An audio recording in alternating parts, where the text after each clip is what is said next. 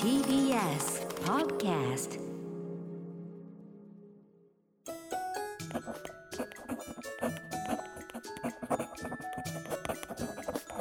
政治道楽。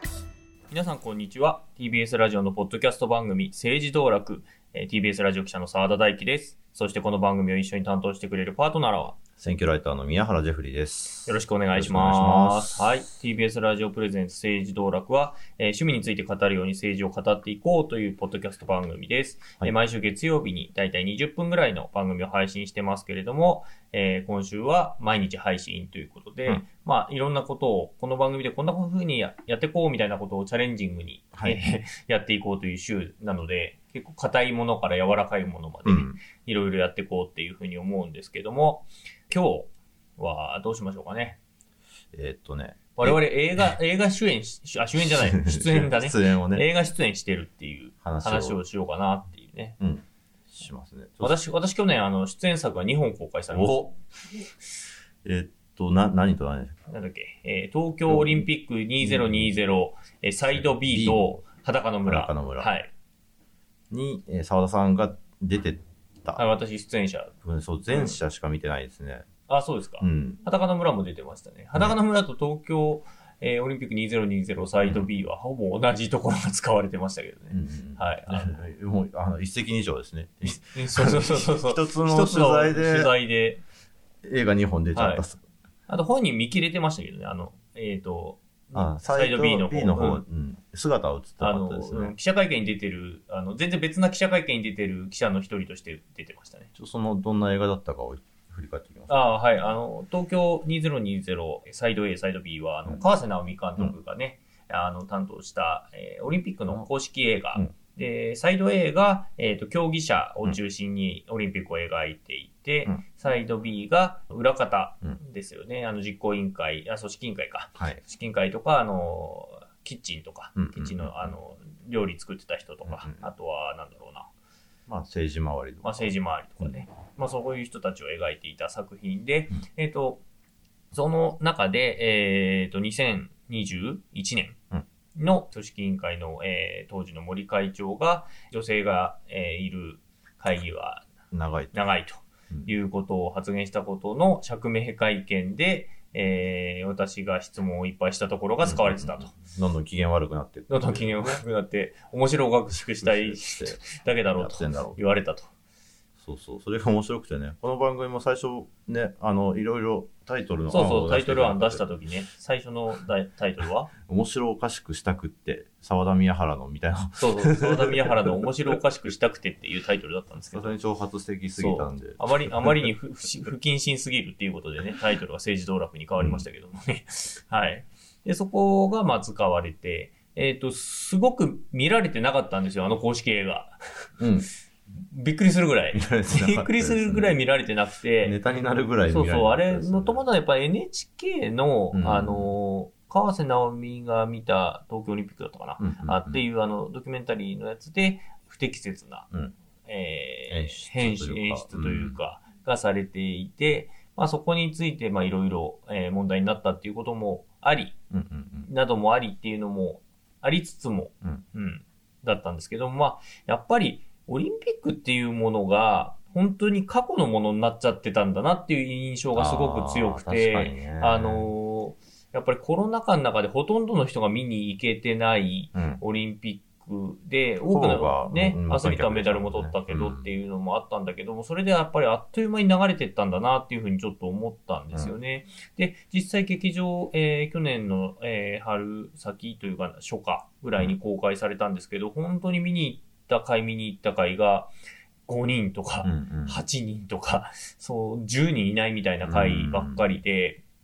ああ、でも映画としてやっぱり語りしろがものすごくある作品だったんですよね。うんうんうん、で、あの東京オリンピックとは何だったんだっていうことを語るにはすごくいい材料がたくさんある映画だったんですよ。で、なので私は劇場で結局都合何回見たんだ？劇場で2回ずつ見てるのかな？A と A と B 2を。回ずつ見た。A と B、多分大ファンじゃないですか。そう、大ファン、大ファン。で、しかも、あの、ブルーレイ買ってるし ね、で、で、それ見たでそれ見たときに、あの、スポーツジャーナリストの生島淳さんも、やっぱり見たときに、これ面白いよね。うん面白いっていうのは、まあ、あの、興味深いっていう意味のですね、 interesting な作品だよねっていう話になって、これで配信やりたいですねっていう話をして、とやっぱりオリンピックを取材していた TBS テレビの城島美子記者と3人で、えー YouTube の配信をやったんですよね。うんそれ今もあの TBS ラジオの公式チャンネルに残ってるんで、あの、もし、えーこの作品を見た上で、うん。えー聞くと、あれはだからサイド C として作っていて、うん。記者たちから見たやっぱりオリンピック、それも記者もいろんな立場で私が政治を主に取材してた側。で、えー城島記者はあのオリンピックの組織委員会とかを取材してた社会部の記者なんですよね。で、えー生島さんはあのスポーツから見てっていうので、いろんなめ、そのサイド C はいろんな記者から見て、あのうん。オリンピックって何だったんだろうっていうのを見返すっていう、んんんえーその配信だったんですけど、まあ、それも結構面白くて、やっぱみんな見るとこ違うし、同じ感想を持つところもあったけど、うんみんな違うところもあって、じゃあバッハさんの絵とか森さんの描き方がどうだったとかっていう、それサイド B なんですけど、まあ、それについてとか、あの、川瀬さんの視点とかですね、あの、サイド A についての視点がこうだったとかっていうのと話したりとかもあって、で、それを話してたら、川瀬さんご本人からご連絡が来るといううん。こともあってっていうのもありましたけど、はい。ぜひね、今もう配信で、ね、あ、そうそうそうそう、ネットで配信されてるのかな？そう、僕はアそのマゾンプライム Amazon プライムで見ましたね。はい、配信されてましたよね。それ見た上で、それをもう一回 YouTube で、まそうそうそう。まだ見直せるんです YouTube まだ見直直せます。うん、見てみるのをおすすめします。はいはい。あんまりね、見られて、あ、そう、で、そうだ、あの、島尾真子さんが、あの作品、去年のベストに入れてた、ですよえ1位だったかな？ー、すごいな。あの、歌丸さんのあのランキングどっちです ?B の方を ?A、B? いや、あの、合わせ AB、て AB、うん。えー、そうですね。そうそうそう。だから、こう描くんだ、みたいな感じのことを、うんうんうんあの、確かおっしゃってたと思うので、それもあの、うん多分、えー、ポッドキャストになってると思うんではいね、それも聞いていただいたらな、というふうに思いますね。はい。で、で裸の裸の村ね裸の村はですね、あの、これもまた今年になってすごい話題になっているんですが、石川テレビという石川県のテレビ局の作ったドキュメンタリー映画なんですけれど、伊予木部幸雄さんというですね、はい。あの、以前はあの、富山のチューリップテレビという TBS の系列の局にいらっしゃって、その時に撮ったのが、えーハリボテ。ハリボテ。ハリボテという、ははい、ドキュ、えードキュメンタリーを撮って話題になって、そう、富山の、えっ、と、市議会のですね、はいはいはいはいあの、政務活動費という、えーお金を、要するに政、政治の、えーについて使うというふうな立て付けで配られているお金があるんですけれども、それについて調べていったら、みんな全然、あの、政治活動とかに使ってなくて、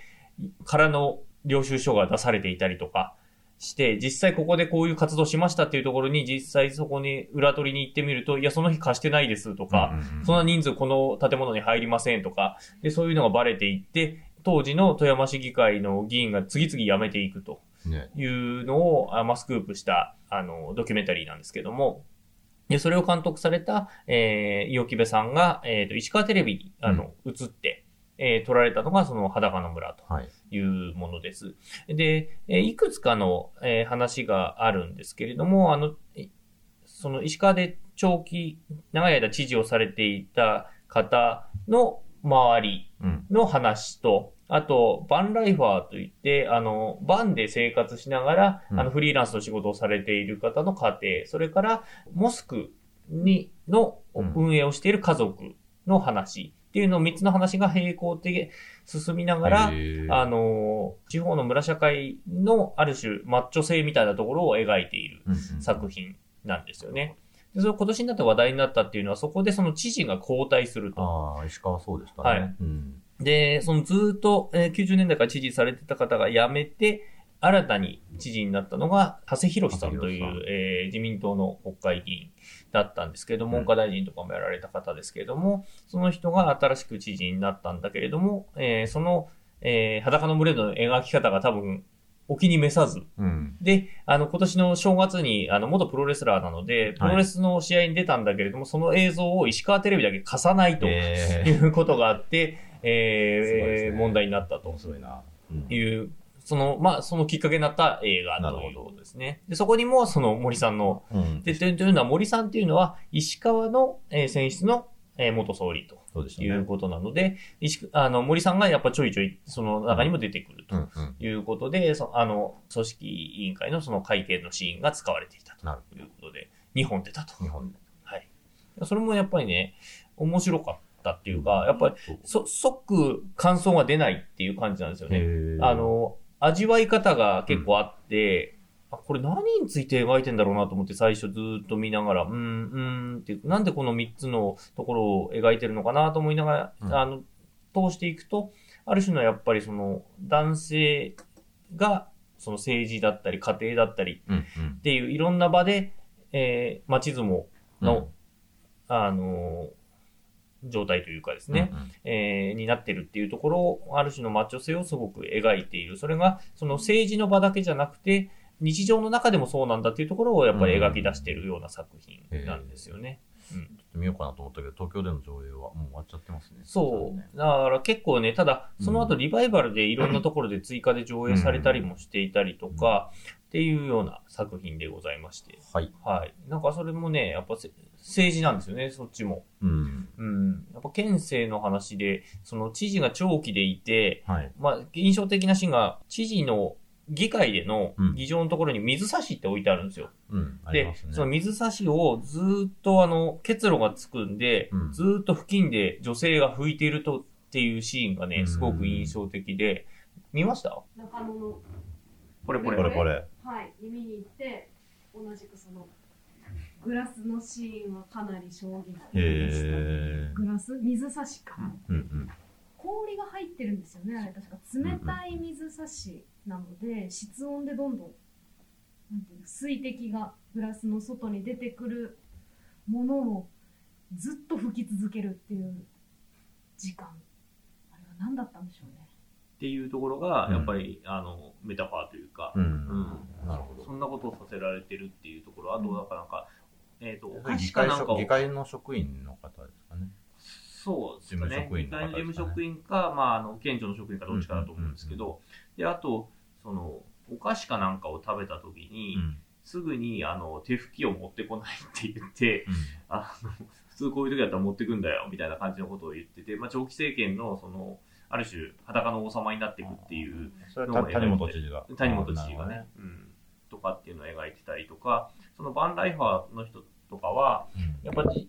東京でもともと働いてたんだけども、ある種自由を求めて地方に来てバーの中で働いてるんだけども、なるほどね娘に対してずっと日記を書けって言っていて、うん。はそれを必ずやらせると。でうんそこがすごい結構圧を持って書かせていて、あ。うん。でもそれがだから、あなたは自由を求めて地方に行ってるけれども、うん家庭の中の子供は自由じゃないんじゃないのっていうのをえ描いてるんですよね。。で、いあとはそのムスリムの、あの、ファミリーで、インドネシアの方だったかな、奥さんが。で、その方と結婚して、その、イスラム教に改宗して、モスクをやってる男性がいて、やっぱコロナ禍で結構その、まあ集まるってことが、あの、制限されるんで、モスクの運営もなかなかできなくなっていくっていう中で、っていう話。で、その、あの、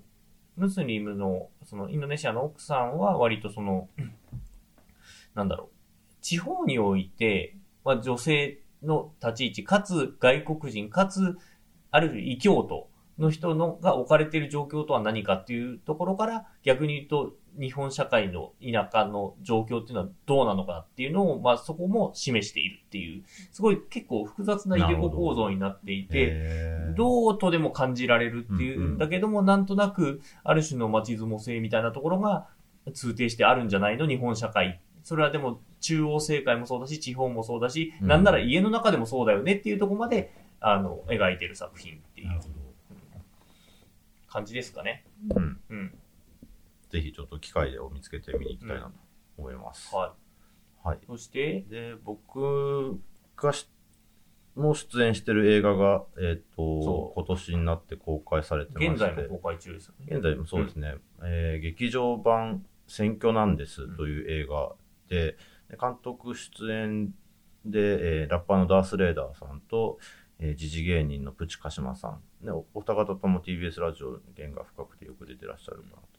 方で、もともと2人は YouTube の配信番組を毎週やっていて、金曜日にね。金曜日に昼からなんですかな、うんうんっていうかっこかりかっこかりか。をやっていて、そこでそのまあ、その週にあったニュースについて、ちょっとまあ深掘りしつつ、ちょっと面白おかしく話すみたいなことをやっていて、やっている中で、その、まあ、夜からなんですって言って、その、まあ、あの、ロフトプラスワンとか、あの、会場に人を集めてイベント的にやっている中で、いろんなゲストを呼ぶ中で、えー、畠山道義さんですね、僕の、まあ、師匠にあたると言っても過言ではない、あの、まあ、同じくフリージャーナフリーランスジャーナリストフリーランスライターライターか。の、ね、畠山道義さん、ね、もうずっと長く選挙の取材をしていて、はい、私も現場でよくお会いします。僕もよはいくお会いしますけども。ね、で、その、畠山さんが、その、えっ、と、選挙万有記という本を、コロナ禍でその選挙をど、運動をどういうふうに、えー取材するのか、あるいは候補者がどういうふうにあの選挙運動をしてきたのかっていう本を出版したっていうことで、その選挙の現場を見に行く面白さみたいなのを、えーす聞く中で、まあ自分たちも行ってみようと。あるいはその、映画、別の、あの、大島新監督の、なぜ君は総理大臣になれないのかっていう映画を見た上で、じゃあその、香川一区の選挙を2021年かな？うん、2021年。衆議院議員選挙、香川一区見に行こうということで見に行って、でそこで映像を撮って、もともとはその映画を作るっていう感じではなくって、その夜からなんですだったりとか、その配信だったりとか、そのイベントであのみんなに見せる用の映像を撮っていって、でそこでいろいろ語りたがる政治家と、あの、語りたがらない政治家の姿とかっていうのを、ちょっとコミカルに描描きつつ、二人のキャラもあって、えーっていうドキュメンタリーなんですけども、その、まあ、前半がその香川一区衆議院選の話、で後半が、えー大阪と京都に、えー参議院選の、去年の参議院選を取材していって、で、そこでいろんな候補者を追っかけていってっていうドキュメンタリーになってるんですけど、まあご存知の通り、えー去年の参議院選の最終盤に安倍総理がああいった形で亡くなってしまって、で、それに対して、あの、それぞれの候補者がどういう反応をしていった、いくのかっていうのが、この映画の肝になっていると。で、そこで、その僕もたまたまこの選挙大阪での取材を最終盤していたので、そこでお二人とちょっと話すタイミングがあって、そこが、あの、一部使われ、結構大事なところで使われているという映画になってます。で、まあまあ、すごく面白かったし、やっぱまあ僕らが、僕だったり、もちろん大先輩の畠山さんがやってるようなことについて、より、あの、ポップな人。トップな感じで、しかもその映画っていうメディアにすることによって、今まで刺さんなかった層に、あの、あこういうなんか見方があるんだなっていうのを提示してくれてるっていう意味ではすごく大事な作品になってるのかなっていうふうに思いますね。まあ、ここのシリーズとしては、まあ、ずっとこれからも続けていきたいなみたいなことはご本人たち言ってたので、あの、引き続き、なんかね、ううまく、今回が、動員がうまく稼げればもっとあの続けられるし、やりたいなっていうことと、あと結構面白かったのが、そのせ映画の宣伝ということで、あの公開がの直前だったかな？直前直前。直前にあの、街頭演説会とかっていうことで、その、都内をいろいろ回って、あの選挙カーをね選挙カーを借りてですね、えっ、と、結構お金かけてやってたのがちょっと面白くて僕も見に行ったりとかしていて、あれ、小池百合子さんがうん、確か使ってた選結挙カーを使う、いってたんじゃいかろんな人が使って、その金魚鉢って言われる、その1階の部分がガラス張りになった小部屋になっていて、で、2階上に上がって、まあ、演説ができるみたいな車なんですけど、それ結構、その選挙カーの中では一番みんなが使いたがる車を、まず借りて、最初、松田幸太さんかなんかが使ってたんじゃなかった？あれ。とか、まみんなの党の使ってたよねみんなの党は使ってたかな。ねうん。で、あと、その後、維新とか。一番最初は、あのね、あの人が使ってたんですよ。強制新党の黒川紀章が使ってた。おー、あ、そうだ。あれが結構印象的だったんですよね都知事選？都知事選、都知事選。都知事選か。うんそうだ、そうだ。それでびっくりしたんだよな。そうそうそうこんな車あんのかっていうそうそうそうそう。外戦車は、あの、うんままあ、バあ、ンねン。か、もしくは、あの、バスみたいなうんうんうん形になってて、後ろにはしごがついていて、うん登っていって、上で演説できるっていうタイプが、まあ、多いですよね。うん。うんなんだけど、本当にあの、なんだろうな、トトラックみたいな感じですよね。の、えっ、と、そうね 2, 台のところが、えっ、と、ガラス張りになっているそうそうっていう。そう。小部屋になってるんですよね。で、外から丸見えになるっていうタイプの、えー外線車。です。うん。で、それで、あの、宣伝活動をしてたっていうね。渋谷とか新宿とか吉祥寺とか回ってて。で、そこで面白かったのが、畠山さん、畠山道義さんがそこで、あの、一緒になってビラ配ったりしてたんですよ。もうそれがすごく楽しそうで。な何かっていうと、やっぱ僕ら、あの、選挙見に行くじゃないですか。見に行くけど、応援はやっぱできないんですよね。ああの取材者だから取材者だ表だって。だから表だって、この、よろしくお願いしますってできるっていうのがすごく楽しいっていうことで。すごくそれが、あの、印象的だったなっていうふうに思ってます。当事者としてやっぱ楽しむのは最高だっていう結論なのかな。やっぱね、やってみるとね、だ街の中ででっかい声で喋んないじゃないですか、普通。まあね。結構それでハイになるみたいな部分っていうのは、やっぱなんか選挙を立候補してる人の様子とか見ていて思うなっていうところですよね。なんか癖になってやっぱ何回も出ちゃうみたいな、やめらんなくってっていう人の気持ちも、ちょっとそういうところで分かったりとかするかなっていう思います。話聞いてくれるしね。うん、そうなんですよう。ん僕も選挙なんです見て、うん。で、えっと、割とお二人の、ま、あの、昼からなんですも見てるし、うんうんえっと、夜からなんです？うんもイベントのう、クレなんですも見て、あのうん。、くれなんですよ、チキさんが出るやつ。チキさんが出るやつはい。とか、あと、まあ、選挙のタイミングでやった配信とかも割と、うんうんなんと、あの、見てるんだけど、やっぱり、おその同時代性っていうか、うん。その今やってる選挙とかに一緒に入っていくっていう感じがすごい楽しくて、うん見てて、これ映画になったらどうなるのかなとか、うんうん。あの、その昼からなんです。見てない人はどう思うんだろうと思いながら見てた、は見てて、でもなんかやっぱり会場っていうか劇場で見てるとやっぱ普通に笑い声もバンバン出るような映画だったし、あ、多分これは昼間、昼マニアと呼ばれてる、うんその昼からなんですの、あの、ウォッチャーの人たちうんだけじゃなくてもこれついてって楽しいんだろうなっていうふうに思いながら見てましたけどね。ねうん。ちょっと僕らもそういう番組を目指したいところですね。え、街に出てくの？街に出ていくというかね、そういうなんか、映画か？えー、なんだろう。道楽マニアの人たち。あ、道楽マニア。道楽息子、道楽娘。そう、道楽息子、道楽っ娘がね。ていう感じの映画に僕らも出てますし、まあまあ、別に俳優ではないですけど、うんっていうのもぜひ皆さんには、まあ、ね、そういう映画とか本とかの紹介もこのここの枠では、えーできたらなと思うので、引き続きよろしくお願いします。はい。はい。ということで、えーお送りしてきましたけども、政治道楽は皆さんからのメッセージをうん募集しております。えーご意見ご感想はもちろんのこと、まあ、こんなこと話してほしい、こんな人呼んでほしいといったご要望、うんそれから、この選挙区についてぜひ話してくださいという選挙区リクエストについても、選挙区、はい市長選、市議会選、はい。ももちろん村国政もね議会選で、も構いませんので、ね。はい。あの、そういうリクエストもお待ちしております。はいえーアドレスは sd-tbsradio.tbs.co.jp sd-tbsradio.tbs.co.jp です。えー、ツイッターもやってます。ハッシュタグはカタカナで、えー政治道楽です。ということで、第4回目はい。が終わりましたということで、今回、えー5回までは、あの、連日うん配信ということで、明日までは配信しますので、また明日お会いしたいと思います。はい。えー政治道楽、今回はこの辺で、ここまでのお相手は TBS ラジオ記者の澤田大樹と、選挙ライターの宮原ジェフリーでした。TBS ラジオポッドキャストで配信中ゼロプリラジオ聞くことできパーソナリティは LGBTQ ハーフプラスサイズなどめちゃくちゃ個性的な4人組クリエイターユニット。午前0時のプリンセスです。るゼロプリラジオ。もう好きなもん食べな。好きなの何でも鍋に入れたら鍋なんだから。マクド鍋に入れちゃおう。そしたら全部鍋。おならが出ちゃったことを何て言いますか？プリグランスバズーカ。ちなみにおしゃれではないよ。ゼロプリラジオ笑ってるやん。こん。な感じになります笑い方海賊になりますおうち最後にこの CM 聞いてるみん。なに一言お前